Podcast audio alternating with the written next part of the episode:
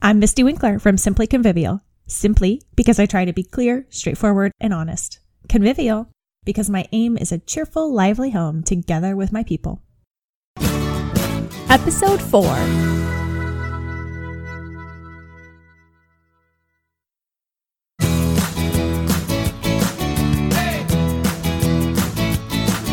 You're listening to the Simply Convivial audio blog, short but meaty segments to keep you focused and in the game as a homeschool mom. Atmosphere makes up one third of our education efforts, and Convivial sums up the home and education lifestyle that we're after. Lighthearted, festive, together, full of life, and yet rich and meaningful. Add a dash of simple to keep it real and manageable, and you have Simply Convivial.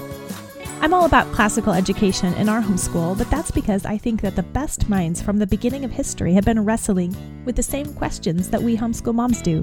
How do we make lifelong learners? How do we teach our kids not only what is right, but to love what is right and do it? How do we do that ourselves?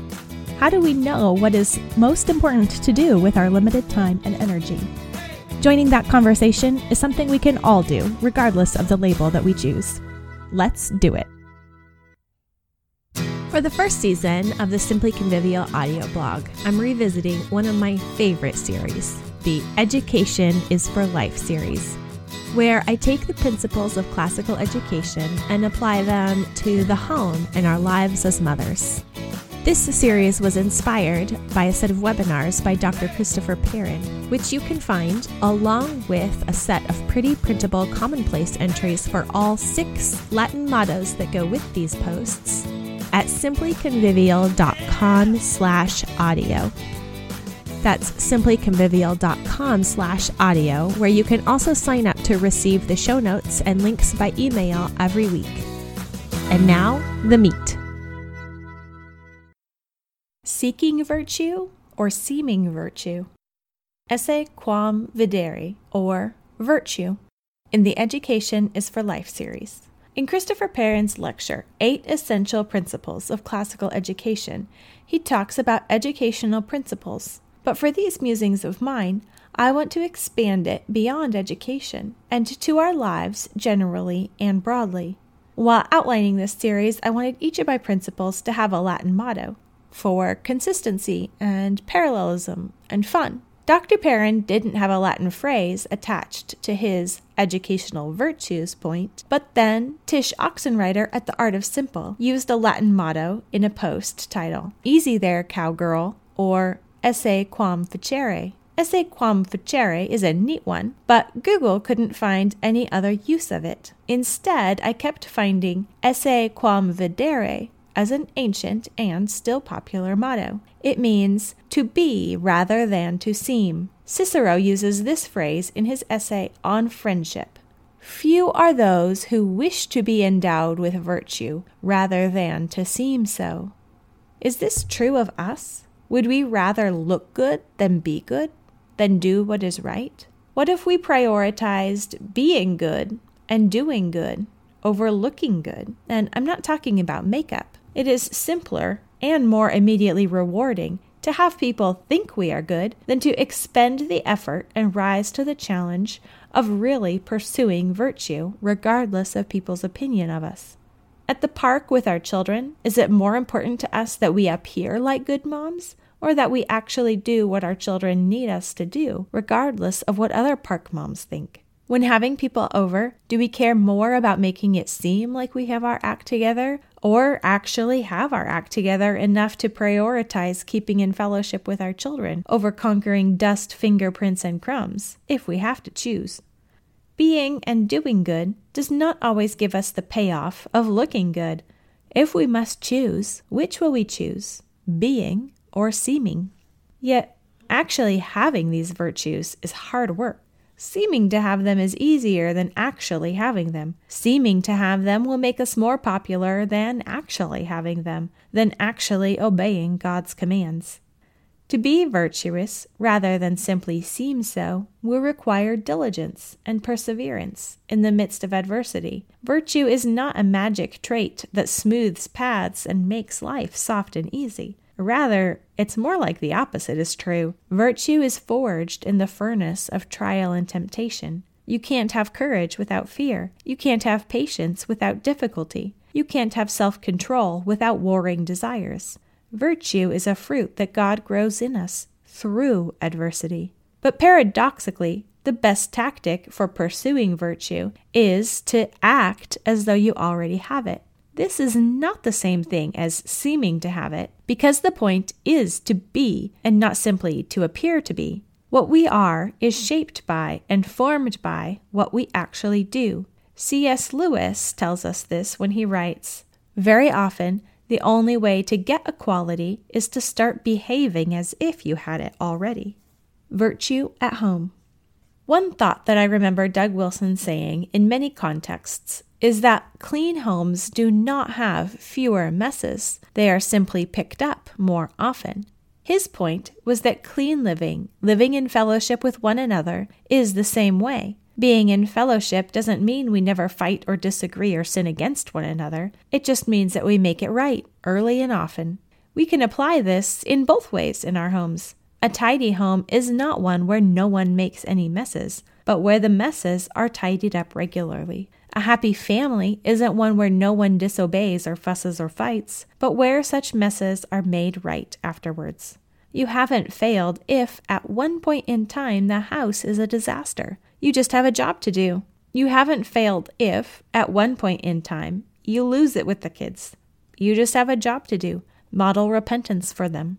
You haven't failed if, at one point in time, your child is throwing a temper tantrum. You just have a job to do. Help them regain self control and seek forgiveness. Look at the big picture rather than the snapshot in time. Look at the direction you are headed and not where you are at this instant. Virtue in schedule. T.S. Eliot has a line of poetry that comes to me with frustrating regularity. Dreaming of systems so perfect that no one will need to be good. I fall into this trap often. I think that if I just arrange the schedule the right way, institute a reasonable house cleaning regimen, or organize all the closets. Then life will be easy. If I get my act together and my systems humming, then I will no longer lose my patience, be frustrated and unhappy, or speak an unkind word. Moreover, if I only implement the right system, my children will no longer struggle either. They will always be kind, obey, and diligently apply themselves to their work. Sometimes what I am seeking is not a way to faithfully steward my time and resources, but a way to achieve instant and complete perfection in one fell swoop. I don't actually think there's anything wrong with systems. They can help, especially if you have a plan oriented personality. However, they cannot actually control life. God controls life, and we have to trust Him rather than our systems. The systems can help us handle the life that God sends, but they will never remove the need for us to practice virtue personally and constantly. The point of the plan, the schedule, the organization, and the system should be a method of applying faithfulness. The daily application of faithfulness is never made obsolete. Virtue as mother. The wonderful thing about children is that they always see through seeming you cannot put on a facade for them. That's why being a mother is so sanctifying.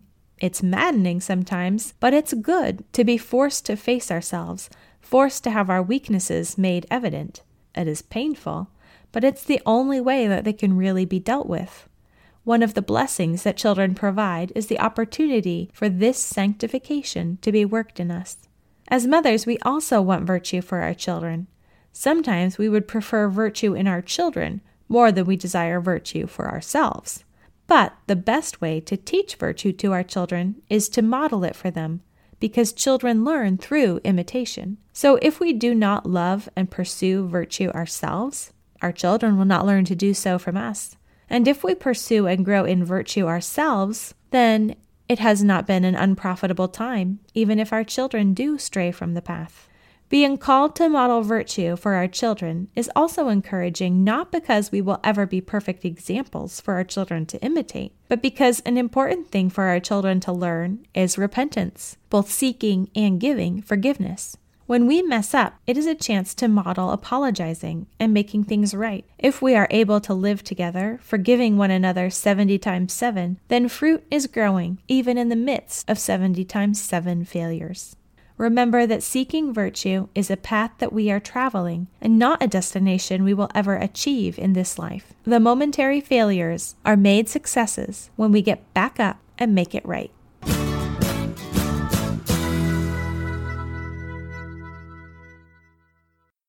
And now for the Simple Sanity Saver segment. This season, we're talking all things brain dump. If you've never done a brain dump before, you can get started at simplyconvivial.com slash audio with my free download guide.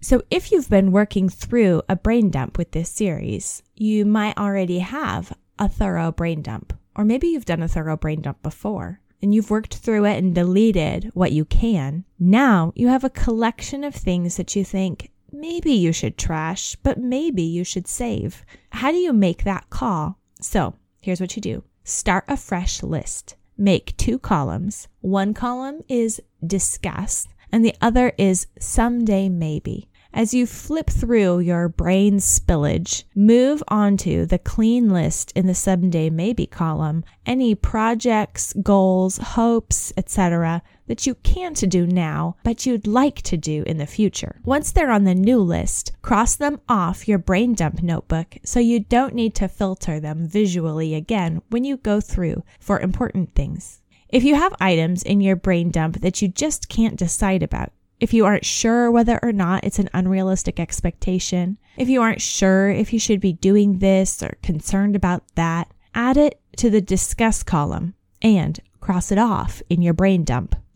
Those issues that make it onto the discuss column are now your agenda items. One by one over time or in one big heart to heart session, ask your husband about what he thinks about your list. If he is bewildered or laughs or thinks you're crazy, then you're probably safe to cross that worry right off the list. Women's minds are great at manufacturing drama or anxieties that don't really have a basis in reality. Ask your husband for a reality check and listen to him. Sometimes we need to talk it through to figure out what's even underneath our own concerns, and that sort of verbal thinking might need a girlfriend's ear. Choose one or two other women whose opinion you value and hash out your musings.